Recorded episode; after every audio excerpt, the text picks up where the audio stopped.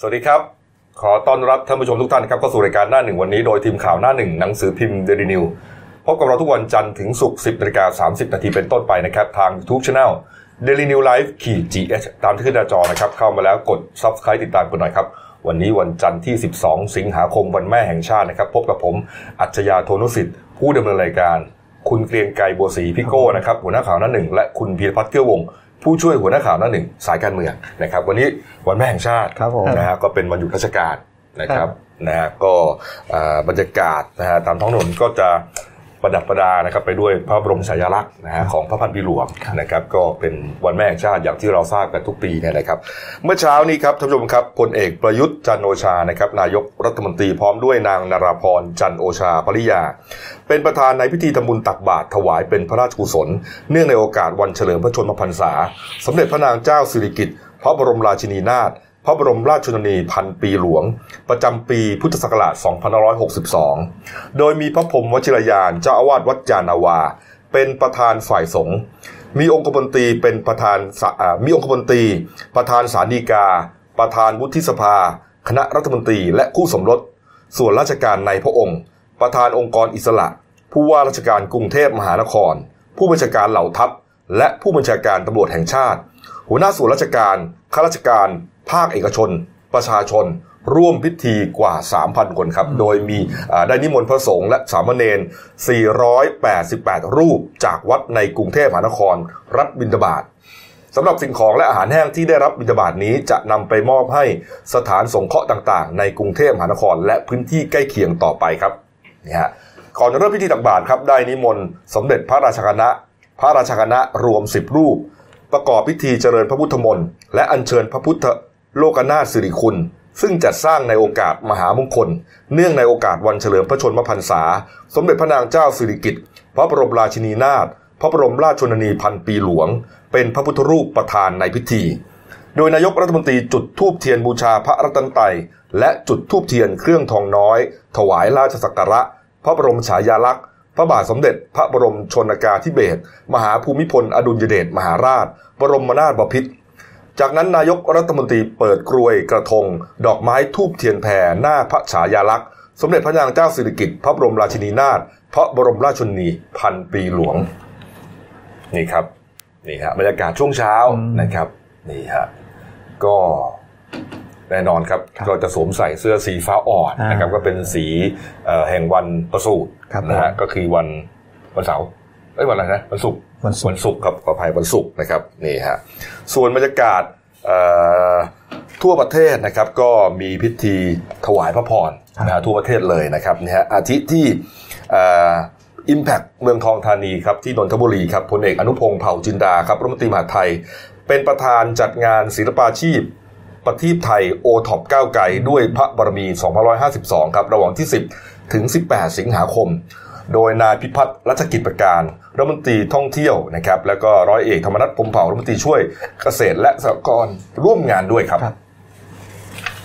คือคักมาตั้งแต่เมื่อวานแล้วเพราะเป็นวันหยุดติดต่อกัน3วันครับทั้งในกรุงเทพและต่างจังหวัดนี่ค่อนข้างคึกคักครับครับผมมีที่นึงครับที่จังหวัดตรังครับในชวนหลีกภัยครับประธานรัฐสภาและประธานสภาผู้แทนราษฎรเป็นประธานปล่อยลูกกุ้ง2ล้านตัวและลูกปลาตามโครงการปล่อยลูกกุ้งลูกปลาคืนสู่ธรรมชาติครั้งที่6นะฮะบริเวณริมฝั่งแม่น้ำตรังหน้าวัดย่านซื่ออำเภอกันตังครับก็เป็นการปล่อยปลาตามโครงการเนี่ยนะฮะแล้วก็เฉลิมฉลองวันแม่ด้วยมีกิจกรรมจิตอาสาหลากหลายรูปแบบครับใช่ทั่วประเทศเลยครับตั้งแต่เมื่อวานอันนี้ตั้งแต่เมื่อวานนะแล้ววันนี้เดี๋ยวก็จะมีกิจกรรมอีกมากมายนะครับช่วงเช้าถึงจดค่ำครับใช่ครับนะแล้วก็ช่วงค่ำนี่ก็จะมีพิธีจุดเทียนชัยถวายพระพรนะครับที่ท้องสนามหลวงนะโดยมีนายกรัฐมนตรีเป็นประธานนะทุกปีเนี่ยนะครับเอาละมาเรื่องการบ้านการเมืองหน่อยครับกรณีพลเอกอภิรัตคงสมพงศ์นะครับผู้จัดการฐานบกนะครับให้สัมภาษณ์สำนักข่าวต่างประเทศนะฮะว่ามีพรรคการเมืองพรรคหนึ่งครับตั้งขึ้นมานะในลักษณะประกอบเรื่องการเมืองนะแต่ใช้การโฆษณาชวนเชื่อนะแล้วก็ปล่อยข่าวปลอมนะหรือว่าเฟกนิวเนี่ยเพื่อเหมือนกับหลอกให้วัยรุ่นอายุ 16-17 ปีเนี่ยมาต่อต้านกองทัพและสถาบัน บิ๊กยังเนี่ยไม่ได้พูดถึงว่าชื่อพรรคใครนะแต่ว่าเมื่อวานนี้ครับคุณปิยบุตรแสงกนกกุลฮะเลขาธิการพรรคอนาคตใหม่ก็กล่าวถึงประเด็นที่บิ๊กยังพูดถึงเนี่ยคุณพิวัตรครับก็จริงๆในส่วนสำคัญ2เรื่องที่บิ๊กแดงพูดเมื่อวันที่9สิงหานะครับสัมภาษณ์สำนักข่าวรอยเตอร์ก็คือบอกว่าปัจจุบันเนี่ยกองทัพเนี่ยทำสงครามอย่างที่เรียกว่าสงครามไฮบริดคือมีสถานการณ์เกิดขึ้นพอมีสถานการณ์ปุ๊บก็จะมีการสร้างข่าวลวงข่าวปลอยสร้างข่าวลวงข่าวปลอมขึ้นมาเพื่อที่จะออกมาดิสเครดิตรัฐบาลหรือดิสเครดิตกองทัพโดยเฉพาะปัจจุบันเนี่ยคือกองทัพเนี่ยต้องเผชิญกับภาวะที่เรียกว่าการสร้างข่าวปลอมทางโลกไซเบอร์จำนวนมากเพื่อสร้างความเข้าใจผิดนะครับโดยเฉพาะข่าวนั้นจะออกไปยังคนที่อายุประมาณช่วงวัยรุ่น16 17อะไรประมาณเนี้ยออกข่าวแล้วก็ทำให้เกิดความเข้าใจผิดซึ่งตอนนี้ทางกองทัพเนี่ยเขามีสิ่งที่เรียกว่ายังไงเขาจะต้องมีการวางแผนมีการที่จะปรับระบบโครงสร้างกองทัพใหม่หรือมีการจัดการระบบอะไรภายในใหม่ต่างๆเพื่อพร้อมรับสถานการณ์นี้ได้ซึ่งส่วนหนึ่งที่น่าสนใจก็คือเมื่อผู้สื่อข่าวสอบถามนะครับว่าแล้วในโอกาสที่แล้วจะมีโอกาสไหมที่จะมีการรัฐประหารซ้ำอีก บิ๊กแดงยืนยันชัดๆเลยว่าถ้าเป็นช่วงที่เขาดูแลอยู่ไม่มีโอกาสเกิดแน่ๆเพราะกองทัพต้องถอยกองทัพจะไม่ให้เกิดการล้ำเส้นแต่ทีเนี้ยสิ่งที่บิ๊กแดงพูดก็คือว่ามีพรรคการเมืองเกิดใหม่ประมาณ2ปีที่สร้างข่าวปลอมเพื่อทำให้เพื่อพูดง่ายๆว่าสร้างความรับรู้ที่ผิดเพี้ยนกับเยาวชนนะครับปรากฏว่าก็แน่นอนคุณหลายคนก็คงจะนึกถึงพรรคเดียวกันเนาะเพิ่งสร้าง2ปีคุณปิยบุตรแสงกนกกุลเนี่ยก็เลยออกมาตอบโต้เลยนะครับว่าถึงแม้ว่าจะไม่ระบุชื่อพรรคแต่ก็ปฏิเสธยากว่ามันหมายถึงพรรคอนาคตใหม่เรื่องดังกล่าวมันสะท้อนว่าในขณะที่หลังเลือกตั้งแล้วเนี่ยกองทัพเนี่ยก็ยังไม่เหมือนกับว่ายังไม่ถอยออกจากการเมืองปปทบพูดเสมอว่าเป็นกองทัพหลังเลือกตั้งพร้อมถอยจากการเมืองแต่เวลาการให้สัมภาษณ์แต่ละครั้งเนี่ยก็มีการเมืองเข้ามาเกี่ยวเช่นคำว่าก่อนหน้านี้ก็อะไรนะไล่ไปฟังเพลงหนักแผ่นดินไล่ไปฟังเพลงกิเลสมนุษย์ตอนที่เขาแย่งเก้าอี้รัฐมนตรีกันนะครับหรือว่าตอนย้อนไปเลยก็อันเนี้ยที่ตอนที่บอกว่าอย่าล้ำเส้นอาจารย์ปิยบุตรเนี่ยตั้งข้อสังเกตไว้3เรื่องถึงกรณีคำให้สัมภาษณ์ของบิ๊กแดงเรื่องแรกที่คุณพิรพัฒน์บอกก็คือว่าบอกจังเลยบิ๊กแดงเนี่ยบอกว่าไม่เกี่ยวกับกองทัพไม่เกี่ยวกับการเมืองกองทัพไม่ยุ่งการเมืองแต่พูดทีไรประเด็นการเมืองทุกทีคือเหมือนกับว่าพอมีสภาวะอะไรที่จะทำให้กระทบต่อรัฐบาลนะก็คือบิ๊กแดงจะแอคชั่นตลอดนะส่วนข้อ2นะครับที่อาจารย์ปิยบุตรบอกนะบอกว่าพบทบเนี่ยอาจจะเข้าใจนิยามคำว่าเฟกนิวเนี่ยผิดเพี้ยนไปนะเพราะเฟกนิวจริงมันแปลว่าข่าวเท็จที่ถูกสร้างขึ้นมาเพื่อวัตถุประสงค์ทางการเมืองแต่เขาบอกว่าพรรคอนาคตใหม่เนี่ยเขาทำงานทางการเมืองนะสร้างแนวความคิดให้กับประชาชนคนหนุ่มสาวคนรุ่นใหม่ไม่ได้สร้างข่าวเท็จข่าวลวงอะไรทั้งสิ้นนี่ฮะนี่ครับส่วนอีกข้อหนึ่งนะอีกข้อหนึ่งข้อ3ครับก็บอกว่าทัศนคติของพบทบเนี่ยอาจจะเกิดทำให้เกิดการปะทะกันของคนต่างรุ่นเรื่องนี้น่าสนใจ Clash of Generation ก็คือลักษณะว่าคุณแบ่งแยกการพูดลักษณะนี้แบ่งแยกว่าข่าวลวงข่าวปล่อยไปสร้างในกลุ่มวัยรุ่นซึ่งในทางตรงข้ามคุณก็คิดว่าคนที่เป็นเจนที่อายุมากกว่าเนี่ยจะรับทราบข่าวจริงแต่วัยรุ่นเชื่อข่าวปลอมอะไรประมาณนี้มันทำให้เกิดความขัดแย้งทางความคิดขึ้นมาแล้วทำให้เกิดการที่ว่าอ้าวเหมือนกับในครอบครัวเดียวกันมันก็มีหลายรุ่นใช่ไหมมันก็คุยกันไม่ได้ไงคนหนึ่งก็บอกว่าเราเชื่อว่าสิ่งที่ฝั่งนี้พูดคือชุดความจริงฝั่งคนอาวุโสก็บอกว่าเราเชื่อว่าสิ่งที่คนนี้พูดก็คือชุดความจริงเหมือนกันมันเกิดการปะทะกันในลักษณะเหมือนกับว่าเหมือนกับอุดมการเสื้อเหลืองเสื้อแดงอีกแล้วแต่ทีนี้มันกลายเป็นการปะทะกันระหว่างรุ่นแทนที่ว่าคนรุ่นเหมือนกับที่เขาบอกว่าคนรุ่นใหม่ก็บอกว่าคนรุ่นเก่าเนี่ยโอ้โหโบราณคนรุ่นเก่าก็บอกว่าคนรุ่นใหม่เนี่ยโง่เพราะว่าแบบเขาอาบน้ำร้อนมาก่อนเขารู้ว่าอะไรเป็นอะไรอะไรประมาณนี้คือคำพูดของบิ๊กแดงเนี่ยอาจารย์ยุบุตรก็บอกว่ามันอาจจะไปทำให้คน2รุ่น2เจเนอเรชันเนี่ยมีการปะทะกันได้ใช่ครับก็ต้องระวังนะก็บอกว่าอยากจะให้ผบ.ทบ.เนี่ย ไปพูดคุยกับคนรุ่นใหม่นะฮะไปหาจุดร่วมกันดีกว่านะครับไม่ใช่ว่า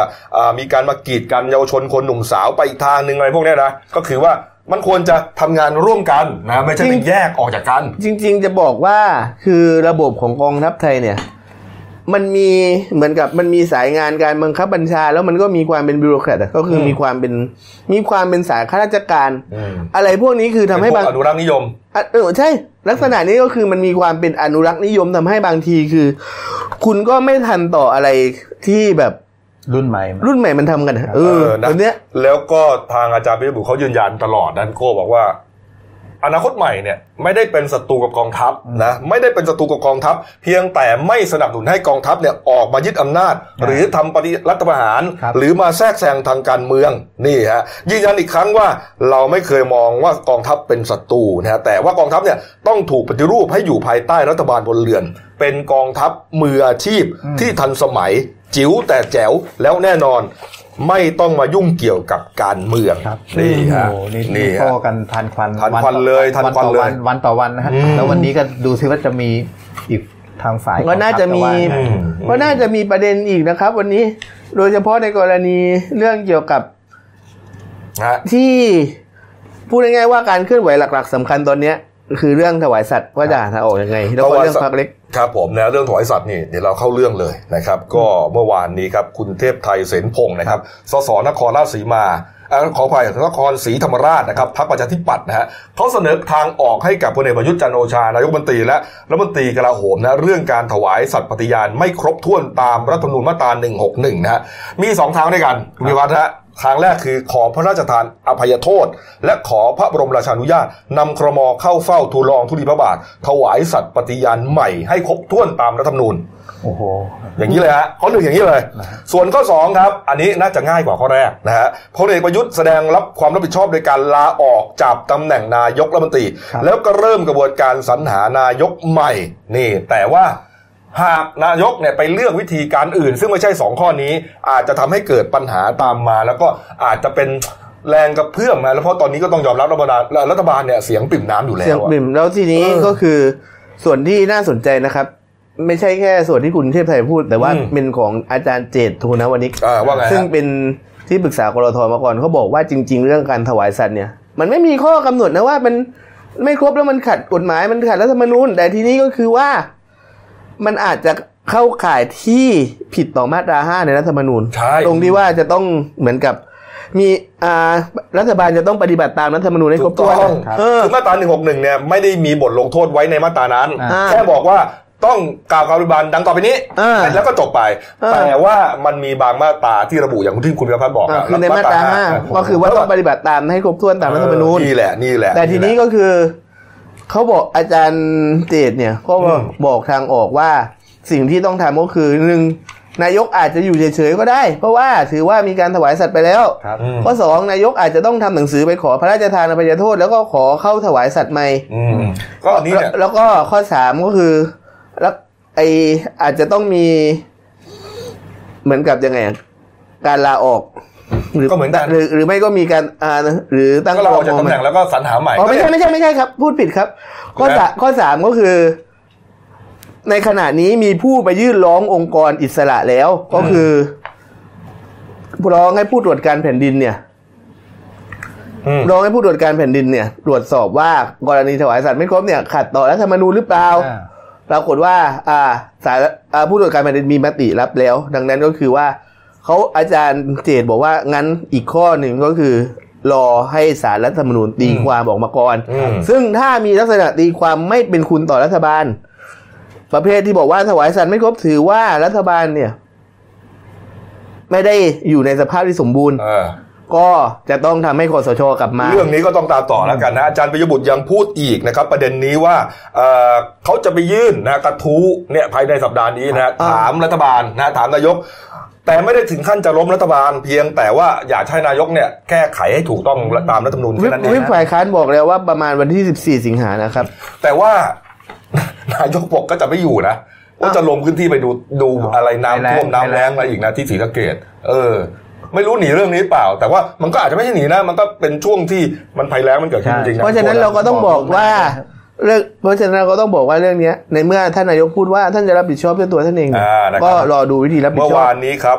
พลตำรวจเอกเสรีพิสุทธิ์เตมียเวชนะครับได้โพสต์ Facebook ส่วนตัวนะครับอย่างนี้ฮะแล้วก็มีรูปของพลเอกประยุทธ์เนี่ย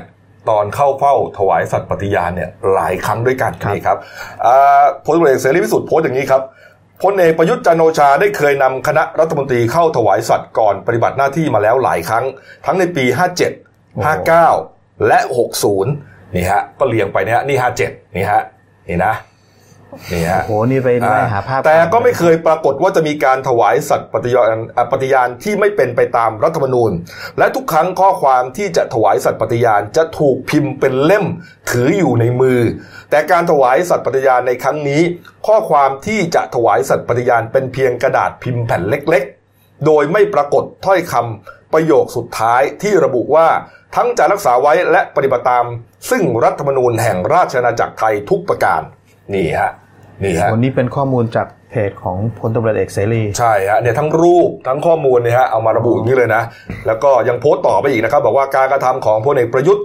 ดังกล่าวถือว่าได้จงใจและเจตนากระทำการอันมิบังควรโดยการเพิ่มเติมและตัดข้อความที่ต้องถวายสัตย์ในประโยคสุดท้ายออกไปจึงเป็นการกระทำที่ละเมิดต่อพระบาทสมเด็จพระเจ้าอยู่หัวก็ขอเรียกร้องให้พลเอกประยุทธ์จันทร์โอชาแสดงความรับผิดชอบต่อการกระทำของตนโดยเปิดเผยข้อเท็จจริงจุดมุ่งหมายและสาเหตุว่าเหตุใดจึงตัดทอนข้อความประโยคสุดท้ายออกและเพิ่มเติมคำว่าตลอดไปทั้งนี้เพื่อความมั่นคงของสถาบันพระมหากษัตริย์อันเป็นที่สักการะของคนไทยซึ่งผู้ใดจะละเมิดมิได้พลตำรวจเอกเสรีพิสุทธิ์เตมียเวช10 สิงหาคม 2562 ครับครับโอ้จริงๆก็อยากให้เรื่องนี้เนี่ยนายกรีบแสดงท่าทีชัดเจนไวๆนะครับเพราะว่าต่อไปคือมันจะลามกลายเป็นถึงเรื่องว่ามีการดึงสถาบันลงมานะเราก็ไม่อยากถึงขั้นนั้นนะรอดูแล้วกันนะว่าท่านนายกจะแก้ปัญหานี้ยังไงหาทางออกยังไงแต่ก่อนหน้านี้เมื่อ 2-3 วันก่อนนายกบอกว่าจะไม่พูดถึงเรื่องนี้อีกแล้วขอหยุดพักไว้ก่อนจะไม่พูดได้ไหมอ่ะเพราะว่าถ้าฝ่ายค้านเขายิ่งกระทู้ถามอ่ะไม่คือไม่พูดในลักษณะกำลังหาทางออกผมนะก็คือไม่งั้นอาจจะไม่ถึงว่าอาจจะถึงว่าไม่สัมภาษณ์สื่อแต่ว่าคิดว่าคงไม่ถึงขั้นลาออกหรือยุบสภานะครับเพราะว่าพูดง่ายๆว่าถ้าลาออกจัดตั้งครม.ใหม่ปุ๊บเรียบร้อยเลยคือไม่ใช่คือหมายว่าพี่เต้เขาก็มันอาจจะกลายเป็นรัฐแบบโอเคสว.โหวตเข้ามาได้แต่มันกลายเป็นรัฐบาลเสียงข้างน้อยแล้วก็อีกอย่างหนึ่งก็คือคุณมั่นใจได้หรือว่าการตั้งครม.ใหม่ปุ๊บคุณจะไม่เจอการเจรจาต่อรองเก้าอี้กันอีกนี่พี่เต้ครับมาเลยฮะคุณมงคลกิจสุขสินธารานนท์ครับสสบัญชีรายชื่อและหัวหน้าพรรคไทยศรีวิไลครับโพสต์ Facebook ส่วนตัวนะครับบอกว่าวันที่13สิงหาคมคือพรุ่งนี้บ่ายโมงตรงครับจะไปแถลงข่าวอย่างเป็นทางการเรื่องการลาออกจากพรรคร่วมรัฐบาลพรรคพลังประชารัฐแล้วก็เปลี่ยนสถานะเป็นฝ่ายค้านอิสระหรือเรียกว่าฝ่ายประชาชนครับเขาจะไปแถลงที่โรงแรมเซ็นทราศูนย์ราชการครับคือก็ไม่ทราบว่าอะไรเหมือนกันนะคือประเด็นเนี้ยทำไมต้องพูดซ้ำพูดซาก4รอบ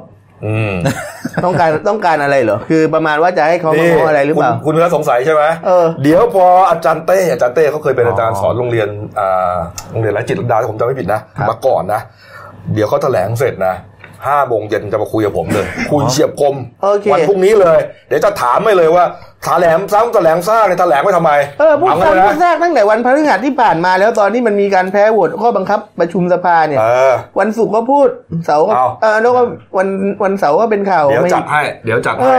คือการพูดซ้ำพูดซากลักษณะนี้ต้องการอะไรหรอนะครับไม่ข่าวได้เป็นข่าวอีกเรื่องนึงครับนี่ฮะปิดท้ายแล้วกันนะสั้นๆครับนะบิ๊กป้อมครับพลเอกประวิตรวงษ์สุวรรณครับรองนายกรัฐมนตรีครับเขาได้ไปจัดงานทำบุญนะเนื่องในโอกาสวันคล้ายวันเกิดครบรอบ74ปีนะครับที่วัดพระศรีมหาธาตุวรมหาวิหารที่บางเขนนะครับนี่ฮะจากนั้นก็ไปเปิดมูลนิธิอนุรักษ์รอยต่อ5จังหวัดนะฮะอยู่ที่กรมฐานราบที่1มหาดเล็กราชวรบรักษาพระองค์ครับหรือว่ารอ1เนี่ยนะฮะรู้จักกันดีเนี่ยนะครับก็ให้บุคคลสำคัญแล้วก็นายทหารชั้นผู้ใหญ่เข้าอวยพรมากมายนะครับอาทิคุณพรเพชรวิชิตชลชัยประธานวุฒิสภาครับพลเอกนัทอินทรเจริญปลัดกระทรวงกลาโหมพลตำรวจเอกจักรทิพย์ชัยจินดาผู้บัญชาการตำรวจแห่งชาติครับนี่ฮะทุกเหล่าทัพมาพร้อมบิ๊กป้อมเขามอบพระขุนแผนนะรุ่นเจริญยศปี59ของวัดใหม่โพเย็นจังหวัดปราจีนบุรีครับพร้อมด้วยกระเป๋าเป้ให้เป็นที่ระลึกนะฮะกับคนที่ไปอวยพรเกิดกันนะครับผมแต่ว่าไม่อนุญาตให้นักข่าวเข้าไปทำข่าวเลยนี่ฮะหลายคนสงสัยว่าอ้าว แล้วน้องกลางกับน้องเล็กอ่ะไม่ไปอวยพรพี่ใหญ่เหรอนะบิ๊กป๊อกนะอนุพงศ์เผ่าจินดาครับแล้วก็บิ๊กตู่นะฮะนายกเนี่ยเขาบอกว่าเขาไปทานอาหารร่วมกันไปแล้วร้านค่ำที่ร้านอาหารแห่งหนึ่งแหมเงียบๆคลาสสิกจริงๆนะฮะเอานะฮะเมื่อกี้เกริ่นไว้นะปิดท้ายที่ข่าวนี้นะพี่โก้ภัยแล้งกับฝนฟ้าคะนองนะแล้วก็น้ำป่าไหลหลากนี่มันมาพร้อมกันในหลายพื้นที่เลยนะฮะก็คือมันเข้าช่วงฤดูฝนเต็มตัวแล้วไงแต่มันจะยังแบ่งเป็นสองฝั่งอยู่นะฮะฝั่งทางเหนือฝั่งทางตะวันตกเนี่ยฝนชุกแต่กลับไปมีทางแล้งทางอีสานแล้งอีสานแล้งถึงขนาดขาดแคลนน้ำเลยครับที่โรงพยาบาลที่สุรินทร์เนี่ยวันก่อนหน้านั้นที่เป็นข่าวว่าทางโรงพยาบาลน้ำอาจจะไม่พอใช้แล้วซึ่งเรื่องนี้เมื่อสักครู่ที่คุณอัจฉริยะพูดแบบว่าท่านนายกจะไปดูปัญหาภัยแล้งก็คือวันที่19สิงหามีหมายกำหนดว่าจะลงไปพื้นที่จังหวัดสุรินทร์มีกำหนดการเลยแล้วนะครับผมครับแต่เรามาไล่ดูสถานการณ์ของเมื่อวานก่อนครับผมก็เอาไล่จากฝนก่อนทางเหนือนี่ก็โดนทั้งฝนทั้งน้ำป่าเลยฝนตกต่อเนื่องติดต่อกันหลายวันตั้งแต่ที่แม่ฮ่องสอนที่เชียงใหม่เมื่อวานก็เลยส่งผลกระทบมีน้ำป่าโดยเฉพาะที่ดอยอินทนนท์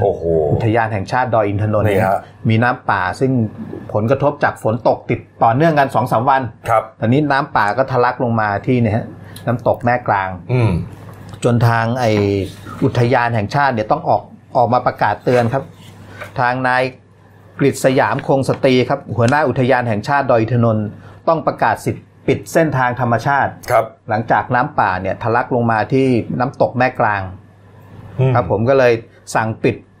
แหล่งท่องเที่ยว2จุดคือเส้นทางธรรมชาติผาดอกเซี่ยวหมู่7แล้วก็แหล่งท่องเที่ยวน้ำตกแม่ยะหน่วยพิทักษ์ป่าที่ตำบลบ้านหลวงอำเภอจอมทองครับก็เมื่อวานก็สั่งปิดห้ามนักท่องเที่ยวเข้าไปครับเพื่อรอดูสถานการณ์คือสภาพข้างบนจะเป็นน้ำป่าตอนนี้ทางปภ.เขาก็สั่งเตือนว่าในเมื่อข้างบนมีน้ำป่ามีฝนชุกแต่นี่มันจะไหลลงข้างล่างแล้วโดยเฉพาะพื้นที่อำเภอจอมทองนี้เฝ้าระวัง24ชั่วโมงครับนี่คือสภาพของทางภาคเหนือนะแต่เราก็ถ้ามองในแง่ดีหน่อยก็คือว่าน้ำมันก็ไปตกเหนือเขื่อนใช่ไหมครับนะที่เขื่อนภูมิพลเขื่อนสิริกิติ์ก็น่าจะได้น้ำไปนะสัญญาณมันก็เริ่มมาแล้วว่าหน้าฝนเริ่มเต็มตัวแล้วแต่นี่มาดูทางฝั่งจากน้ำป่าทางน้ำตกแม่ยะทางเหนือนี่ทางฝั่งตะวันตกซึ่งโซนจังหวัดพื้นที่กาญจนบุรีก็เจอสภาพลักษณะเริ่มใกล้เคียงกันแล้วในตรงโซนอุทยานแห่งชาติก็คือมีน้ำป่าที่อำเภอสังขบุรีจังหวัดกาญจนบุรีครับก็ฝนตกต่อเนื่องแล้วก็มีน้ำป่าแล้วก็ส่งผลกระทบคือให้ดินสไลด์ปิดเส้นทางที่ห้วยมาลายสังขบุรีก็มีทางผู้ว่าราชการจังหวัดกาญจนบุรีนายจิระเกียรติภูมิสวัสดิ์ก็ลงพื้นที่ไปเกาะติดความเคลื่อนไหวว่าไอ้ดินสไลด์ก็จะเร่งหาทางเปิดเส้นทางเพราะว่าเส้นสังขบุรีก็ถือว่าเป็นโซนอีกแหล่งท่องเที่ยวนี่คือจังหวัดกาญจนบุรีครับเวลาดินสไลด์เนี่ยมันก็สร้างความลำบากให้ประชาชนนะไปปิดทางท่องเที่ยวปิดทางเส้นทางการขนส่งการลำเลียงอะไรต่างๆเนี่ยอันนั้นคือฝั่งตะวันตกและส่วนฝั่งตะวันออกก็คือทางโซนจังหวัดจันทบุรีก็มันมีลมมรสุมเข้าก็จะมีคลื่นลมแรงเรือเล็กพวกเรือประมงเล็กต้องกลับเข้าชายฝั่งเพราะเมื่อวานที่จังหวัดจันทบุรีก็มีผลกระทบคือประมงเรือเล็กก็ถูกขึ้นลมพัดก็เสียชีวิตไป1 คนเป็นชาวประมงเรือเล็กเราก็จบไอ้ทางเรื่องฝนน้ำป่าคราวนี้ภัยแล้งมันเลยเหมือนตรงกันข้ามกันทั้งเหนือตะวันตกฝนตกน้ำท่วมแต่อีสานโดยเฉพาะจังหวัดสุรินทร์กลับกลายว่าได้รับผลกระทบจากภัยแล้งก็ทางนายกเนี่ยก็เป็นห่วงแล้วก็มอบหมายให้ทางพลเอกประวิตรวงษ์สุวรรณเนี่ยซึ่งดูแลกำชับเกี่ยวกับเรื่องนี้ให้ลงเหมือนว่าเกาะติดสถานการณ์ซึ่งพลเอกประวิตรก็มอบหมายให้ทางร้อยเอกธรรมนัสพรหมเผ่ารมช.เกษตรเนี่ยลงไปดูพื้นที่เลยครับซึ่งเมื่อวานทางร้อยเอกธรรมนัสก็คือเหมือนว่าพอได้รับความมอบหมายก็ในฐานะที่เกี่ยวข้องกับหน่วยงานกรมฝนหลวงและกรมพัฒนาที่ดิน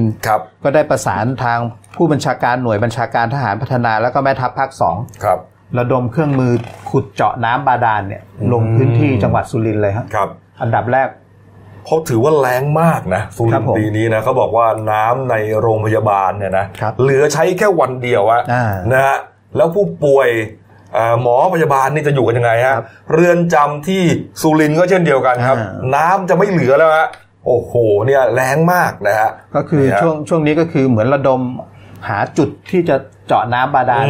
เพื่อบรรเทาปัญหาเบื้องต้นครับแล้วก็อีกส่วนหนึ่งก็จะระดมพวกรถบรรทุกน้ำครับขนน้ำเข้าไปตรงที่จุดเป็นเหมือนบริเวณกลางหมู่บ้านอ่ะถังน้ำกลางเพื่อไปบรรเทาความเดือดร้อนนะฮะนี่ฮะในส่วนของนี่ครับเสี่ยหนูครับไม่ให้เสียชื่อฮะ คุณอนุทินชาญวิรากูลครับ รองนายกรัฐมนตรีและรัฐมนตรีสาธารณสุขนะครับนี่ฮะขับเครื่องบินส่วนตัวเลยครับนี่ฮะเรารู้กันอยู่นะเสี่ยหนูเขาขับเครื่องบินส่วนตัวใช่ไหมฮะนี่ครับเป็นนักบินเองด้วยนะพาคุณทรงศักดิ์ทองศรีครับรัฐมนตรีช่วยมหาดไทยและก็ผู้บริหารกระทรวงสาธารณสุขครับลงพื้นที่ที่สุรินทร์เลยครับนะฮะเพื่อไปฟังผลการดำเนินงานแก้ไขปัญหาการขาดแคลนน้ำนะแล้วก็สั่งการด่วนให้เร่งแก้ไขเลยฮะนี่ครับนี่ฮะโดยการจัดตั้งศูนย์บริการฉุกเฉินด้านการแพทย์และสาธารณสุขนะฮะกรณีภัยแล้งเพื่อประเมินสถานการณ์น้ำประจำวันครับนี่ฮะพร้อมกับมีมาตรการรองรับภัย3ข้อด้วยกันนะหนึ่งจัดหาแหล่งน้ำเพิ่มเติมจากแหล่งอื่นครับสองปรับรูปแบบการใช้การให้บริการเพื่อลดการใช้น้ำนะฮะแล้วก็3ครับมาตรการประหยัดน้ำก็ขอความร่วมมือเจ้าหน้าที่และผู้มารับบริการให้ช่วยปฏิบัติตามด้วยโอ้โหเซนูนี่พาบินเครื่องบินส่วนตัวเลยนะไม่ธรรมดานะเนี่ยก็ติดกัน3หน่วยงานเลยฮะทั้งรัฐมนตรีเกษตรทั้งสาธารณสุขแล้วก็มหาดไทยครับรู้สึกเหมือนลงพื้นที่ช่วงนี้คึกคักเลยครับอันนั้นทางสุรินทร์แล้วก็ส่วนทางภาคกลางครับก็ที่จังหวัดสุพรรณบุรีทางนายประภัสโพธสุธนซึ่งเป็นรัฐมนตรีช่วยเกษตรครับก็ลงพื้นที่ที่จังหวัดชัยนาทใกล้กันซึ่งเขตติดต่อกันเพราะว่าวันก่อนที่จังหวัดสุพรรณมีปัญหาเรื่องแย่งกันสูบน้ำเข้านาครับอันนี้ทางรัฐมนตรีประภัสก็เลยลงไปดูพื้นที่ว่ามันเกิดจากปัญหาอะไรก็ไปดูที่ประตูน้ำพลเทพจังหวัดชัยนาทครับก็ไปดูก็คือเหมือนว่าสภาพน้ำเริ่มน้อยก็แก้ปัญหาเบื้องต้นโดยให้ระดมเครื่องสูบน้ำสูบน้ำจากประตูน้ำพลเทพเพื่อระบายมาทางจังหวัดสุพรรณบุรีแล้วก็ขอความร่วมมือจากชาวนาช่วงนี้2 วันนี้ให้หยุดเรื่องสูบน้ำไปก่อนจะงดได้ไหมเนี่ยไม่คือตอนนี้กำลังเร่งระบายน้ำมาแล้วก็เดี๋ยวจะให้สูบเป็นเวลาครับขอเวลา2 วันเนี่ยทางรัฐมนตรีประภัสขอเวลาเกษตรกรในพื้นที่ตรงจังหวัดสุพรรณบุรีครับแล้วก็จะจัดสรรเวลาว่าควรสูบน้ำเวลาไหนอะไรแบบนี้ครับนี่ครับนี่ฮะเอาละครับครบถ้วนนะฮะก่อนปิดเบรกนี้ครับไปที่การ์ตูนขาประจำของคุณขวดนะครับเป็นการ์ตูนการเมืองนะครับนี่ฮะมีเหมือนระเบิดตั้งเวลาอยู่ใช่ไหมตั้งเวลาโดยสายชนวนใช่ไหมฮะนี่ครับใครโดนยึดอยู่ในระเบิดนะครับ แล้วก็เขียนระเบิดบอกว่าถวายสัตว์ไม่ครบเนี่ยฮะแล้วก็ถูกล็อกไปเลยใช่ไหมคุณพิพัฒน์พ่อจริงๆในเมื่อท่านบอกท่านจะรับชอบแต่เพียงผู้เดียวก็ขอให้รอดูท่านแก้ปัญหานะครับเพราะหวังว่าจะเร็วไม่งั้นเดี๋ยวจะมีการพยายามดิสเครดิตรัฐบาลดึงสถาบันมาเกี่ยวข้องจนไม่ต้องทำงานกันพอดีคือเหมือนกับกลายเป็นว่าประเทศไทยแทนที่จะเดินหน้านะกลับมาต้องเถียงกันเรื่องพิธีการก็ต้องรีบแก้ปัญหาหาทางออกครับนะพักคู่เดียวครับกลับมาช่วงหน้าครับผู้บริหารเคเบิลทีวีท้องถิ่นนามสกุลดังนะครับรมควันฆ่าชีวิตฆ่าตัวตายนะเสียชีวิตนะในรถปอร์เช่เลยนะครับแล้วก็เรื่องแจ้ง8ข้อหาครับบิ๊กไบค์ที่ขับรถหนีด่านแล้วก็ไปชนรองผู้กำกับใช่ไหมฮะนะที่นนทบุรีครับแล้วปิดท้ายที่มีการปลอมแปลงเหรียญนะฮะรัชกาลที่10แล้วนะฮะพักกูเดียวครับเดี๋ยวกลับมาคุยข่าวกันต่อครับครับผมจากหน้าหนังสือพิมพ์สู่หน้าจอมอนิเตอร์พบกับรายการข่าวรูปแบบใหม่หน้า1วันนี้โดยทีมข่าวหน้า1หนังสือพิมพ์ The Renew ออกอากาศสดทาง YouTube The Renew Live /th ทุกวันจันทร์ถึงศุกร์ 10:30 น.เป็นต้นไป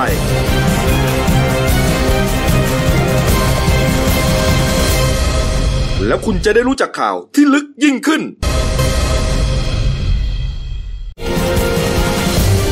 จากหน้าหนังสือพิมพ์สู่หน้าจอมอนิเตอร์พบกับรายการข่าวรูปแบบใหม่หน้า1วันนี้โดยทีมข่าวหน้า1หนังสือพิมพ์ The Renew ออกอากาศสดทาง YouTube The Renew Live /th ทุกวันจันทร์ถึงศุกร์ 10:30 น.เป็นต้นไป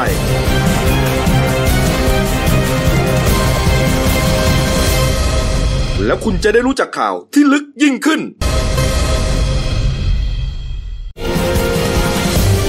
จากหน้าหนังสือพิมพ์สู่หน้าจอมอนิเตอร์พบกับรายการข่าวรูปแบบใหม่หน้าหนึ่งวันนี้โดยทีมข่าวหน้าหนึ่งหนังสือพิมพ์ The Renew ออกอากาศสดทาง YouTube The Renew Live /th ทุกวันจันทร์ถึงศุกร์ 10:30 นเป็นต้นไป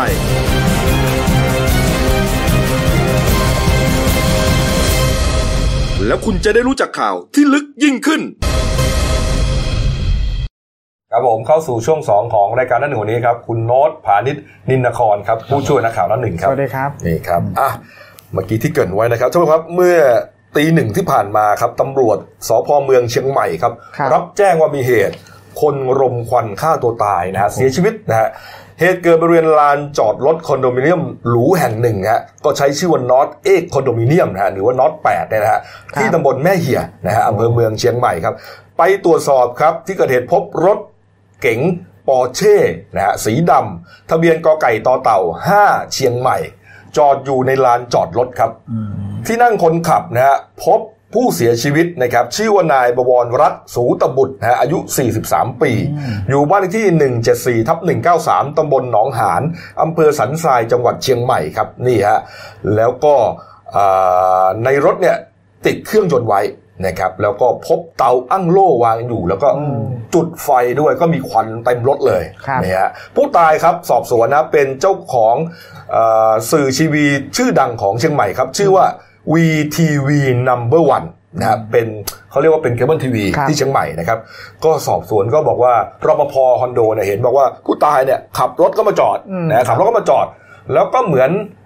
ไปเฉี่ยวรถข้างๆนะฮะนิดนึงนะครับแล้วก็ไปจอดสนิทอยู่ที่ช่องจอดรถนะฮะรปภก็ยังไม่ได้เดินไปดูอะไรนะจนสักพักหนึ่งเอ๊ะไม่ลงมาสักทีแล้วก็น่าจะลงมาดูได้แล้วนะเพราะว่ารถไปเฉี่ยวกับรถคนอื่นก็เลยเดินเข้าไปดูนะปรากฏว่าโอ้โหควันเต็มรถเลยฮะแล้วก็พยายามเรียกก็ไม่ตื่นเพราะว่ารถเนี่ยล็อกอยู่ทั้งหมดนะครับก็เลยไปเรียกกู้ภัยให้มาช่วยทุบกระจกรถเพื่อช่วยชีวิตนะแต่ว่าสุดท้ายก็เสียชีวิตไปก่อนหน้านี้แล้วนี่ครับผู้ตายครับนายบวรรัตน์เนี่ยนะฮะเป็นกรรมการบริษัท BTV Number 1 นะฮะเป็นเคเบิลทีวีท้องถิ่นของเชียงใหม่ครับส่วนการฆ่าตัวตายครั้งนี้เนี่ยก็ตั้งประเด็นไว้2เรื่องนะครับก็คือเรื่องปัญหาส่วนตัวแล้วก็ปัญหาธุรกิจนะเพราะว่าไอ้เคเบิลทีวีที่เขาเป็นเจ้าของเนี่ยนะเคยถูกเจ้าหน้าที่กสทช.ครับบุกเข้าตรวจสอบแล้วก็สั่งให้หยุดการออกอากาศมาครั้งหนึ่งแล้วฮะเนื่องจากว่ามีปัญหาเรื่องการค้างค่าชำระรายปีฮะชำระเงินรายปีแล้วก็มีประเด็นฟ้องร้องกันอยู่ด้วยนี่ฮะก็อาจจะเป็นประเด็นให้ผู้ตายเนี่ยเกิดความเครียดนี่ครับโอ้โหน่าสะพรึงดังเลยนะสูตบุตรครับผมแล้วก็เป็นที่สังเกตว่าเดี๋ยวนี้นี่ฆ่าตัวตายแบบรมควันนี่มีทีนะรายวันนะสถิตินี่ถ้าผมว่าถ้าจดสถิติดูนี่สัปดาห์นึงนี่ 2-3 รายนะครับเพราะก่อนรายนี้เมื่อสัก2วันก่อนก็เพิ่งมีด้วยใช่ฮะใช่นะฮะลักษณะค่อนข้างใกล้เคียงกันเลยตอนนั้นผู้ป่วยซึมเศร้าอาการป่วยซึมเศร้าเนี่ยฮะก็ต้องไปสอบดูอีกทีนะว่าเขาเครียดเรื่องอะไรนะครับนะฮะอ่ะมาอีกเรื่องนึงครับกรณีหนุ่มขี่บิ๊กไบค์นะครับรถเป็นรถจักรยานยนต์ขนาดใหญ่นะฮะไปเฉี่ยวชนตำรวจระดับสารวัตรนะฮะจนได้รับบาดเจ็บต้องผ่าตัดสมองนะฮะก็คือตำรวจที่สภ.บางใหญ่เขาตั้งด่านนะที่นนทบุรีนะใช่ครับเหตุเกิดตั้งแต่ช่วงกลางดึกวันเสาร์ที่ผ่านมานะครับก็คือขณะที่พันตำรวจโทวีรศักดิ์เนี่ยแก้วเนียมนะครับสารวัตรป้องกันปราบปรามของสถานีตำรวจภูธรบางใหญ่จังหวัดนนทบุรีเนี่ยเขาก็นำกำลังตำรวจเนี่ยตั้งด่านสกัดป้องกันรถแข่งในทางสาธารณะเนี่ยที่หน้าเซ็นทรัลพลาซ่าเวสเกตคือถนนกาญจนาภิเษกฝั่งขาเข้าเดี๋ยวเราดูทีนะเนี่ยวงกลมนี่คือรองสวัสดิ์นะฮะแล้วก็มอเตอร์ไซค์ขี่ไปนี่พาด่านแล้วก็ชนเลยฮะชนแล้วก็หนีไปเลยก็คือระหว่างตั้งด่านเนี่ยก็เจอนายอัครินทร์เนี่ยมุ่งมา่นอายุ28ปีนะครับเป็นคนศรีสะเกษก็ขี่บิ๊กไบค์เนี่ย Honda CBR เนี่ย 650cc เนี่ยตัวใหญ่มากตัวนี้ไม่ติดแผ่นป้ายทะเบียนมาด้วยความเร็วตำรวจก็เห็นแล้วรถไม่ติดแผ่นป้ายทะเบียนก็เรียกสั่งให้หยุดเพื่อตรวจสอบปรากฏว่านายอัครินทร์เนี่ย ไม่มีท่าทีหยุดและพยายามขับขี่แหกด่านทางพันตำรวจโทวีรศักดิ์ก็เลยออกไปขวางก็ถูกพุ่งชนอย่างจังแล้วก็ขับหนีไปอย่างรวดขี่หนีไปอย่างรวดเร็วครับครับผมนี่ฮะหลังเกิดเหตุเนี่ยตำรวจก็เข้าวิทยุสกัดจับครับสุดท้ายเนี่ยตำรวจสถานีตำรวจภูธรบางกรวยเนี่ยนนทบุรีก็สกัดจับไว้ได้ครับก็สอบสวนนะทางผู้ก่อเหตุก็ยอมรับว่าเป็นคนชนตำรวจจริงเบื้องต้นเนี่ยระหว่างการควบคุมตัวเนี่ยกลิ่นเหล้าเนี่ยหึงเลยเขาก็เลยไปเป่าแอลกอฮอล์ก็พบว่ามีแอลกอฮอล์สูงถึง131มิลลิกรัมเปอร์เซ็นต์ครับผมโอ้โหก็เมามาใช่ก็แจ้ง8ข้อหาเลย8ข้อหานะครับมีนะข้อหาอะไรบ้างฮะนี่ฮะขับรถจักรยานยนต์โดยไม่คำนึงถึงความปลอดภัยในชีวิตและทรัพย์สินของตนเองหรือของผู้อื่นในทางสาธารณะครับข้อ2ครับทำร้ายร่างกายเจ้าพนักงานขณะปฏิบัติหน้าที่นี่ฮะข้อ3ขับขี่รถในขณะเมาสุราครับข้อ4ฝ่าฝืนคำสั่งเจ้าพนักงานข้อ5ครับเมื่อเกิดเหตุไม่ยอมหยุดให้การช่วยเหลือหรือว่าชนแล้วหนีข้อหาที่6ครับไม่พกพาใบอนุญาตขับขี่ข้อหา7ครับไม่ติดแผ่นป้ายทะเบียนและข้อหา8ครับไม่พกบัตรประจำตัวประชาชนโดนครบถ้วนฮะ8ข้อหาครับส่วนอาการของพันตำรวจโทวีรศักดิ์เนี่ยสาหัสก็ส่งโรงพยาบาลตำรวจตอนนี้คือผ่าตัดสมองแล้วตอนนี้คือเฝ้าดูอาการอยู่ส่วนนายอัครินเนี่ยก็ตำรวจก็คุมตัวไปฝากขังเลยฝากขังศาลจังหวัดนนทบุรีแล้วก็ค้านประกันตัวตอนนี้ตัวอยู่ในเรือนจำเรียบร้อยแล้วโอ้โหครับผมนี่ฮะพอเมาแล้วก็อย่างนี้นะจริงๆเนี่ยเมาอ่ะพอขับไปเนี่ยมันก็ไม่อยากถูกจับใช่ไหมก็เลยหนีแล้วรถไม่มีทะเบียนด้วยไม่ติดแผ่นป้ายทะเบียนคือผิดหมดเลยรถอะไรใช่ยังไงตอนนี้อยู่ระหว่างขยายผลสอบสวนอยู่ครับผมบิ๊กไบค์อีกแล้วส่วนสารวัตรใช่ไหมฮะที่ถูกขับพุ่งชนนี่ก็สาหัสอยู่นะโอ้โหเห็นว่าผ่าตัดสมองเลยครับก็ขอให้ตัวอยู่โรงพยาบาลตำรวจแพทย์เฝ้าดูอาการใกล้ชิดครับก็ขอให้อาการปลอดภัยกันนะครับปิดท้ายที่ข่าวนี้นะครับมีข่าวออกมานะครับบอกว่าเหรียญที่ระลึกประดับแพรแถบของรัชกาลที่10นะครับมีการปลอมนะฮะแล้วก็นำออกไปขายเรียกว่าเกลื่อนโซเชียลมีเดียเลยฮะเป็นการกระทำที่มีความผิดอย่างมากนะครับพี่โก้เรื่องนี้ที่มาที่ไปไงครับเนี่ยก็พอดีเมื่อวานทางกรมธนารักษ์ก็โดยนายอำนวยปรีมณวงศ์อธิบดีกรมธนารักษ์ก็ออกมาเปิดเผยว่าหลังจากทางกรมธนารักษ์เนี่ยได้รับแจ้งมาจากสมาชิกสภาผู้แทนราษฎรบอกว่าให้เร่งรัดเนี่ยจับกุมพวกมิจฉาชีพครับตอนนี้กำลังผลิตแล้วก็จำหน่ายเหรียญที่ระลึกประดับแพรแถบปลอมเหรียญในโอกาสพระราชพิธีบรมราชาภิเษกเมื่อวันที่4พฤษภาคม2562ที่ผ่านมาครับหลังจากพระราชพิธีเนี่ยก็ปรากฏว่าดันมีเหรียญปลอมโผล่มาก็คือขายทั้งท้องตลาดแล้วก็ทางโซเชียลและทางสสไปเห็นก็เลยมาแจ้งทางทางธนารักษ์ให้ไปตรวจสอบดูหน่อยซึ่งเบื้องต้นทางธนารักษ์ก็ไปตรวจสอบแล้วก็พบว่าเป็นเหรียญปลอมจริงแล้วก็ลักษณะเหรียญปลอมเนี่ยคือทางธนารักษ์บอกเลยมีประมาณ5จุดที่ให้เป็นที่สังเกตให้ประชาชนหรือว่าข้าราชการที่จะซื้อเนี่ยคือจุดที่1ก็คือจะเป็นขนาดเหรียญเนี่ยจะเบาเพราะเหรียญจริงจะเป็นเงินจะมีน้ำหนักส่วนจุดที่2ก็คือลวดลายจะไม่คมชัดเหมือนเหรียญจริงจริงจะคมชัดสวยงามแล้วก็จุดที่3ก็คือจะผ้าแพรแถบเนี่ยซึ่งถ้าเป็นของปลอมเนี่ยจะเป็นผ้าธรรมดาแต่ถ้าเป็นของจริงเนี่ยก็จะถักทอจากผ้าไหมอย่างดีเลยนะครับส่วนจุดที่4ก็คือราคาอันนี้เช็คง่ายนะขายถูกกันครึ่งต่อครึ่งอ่ะของจริง 1,600 บาทของจริงเนี่ยคือออกจากกรมธนารักษ์เนี่ย 1,600 เพราะนั้นเนี่ยถ้ามีการซื้อขายของจริงเนี่ยไม่มีถูกกว่านี้แน่นอนคือคนไปขายต่อก็ต้องเอากำไรเพิ่มไปอีกถูกมั้ยฮะนี้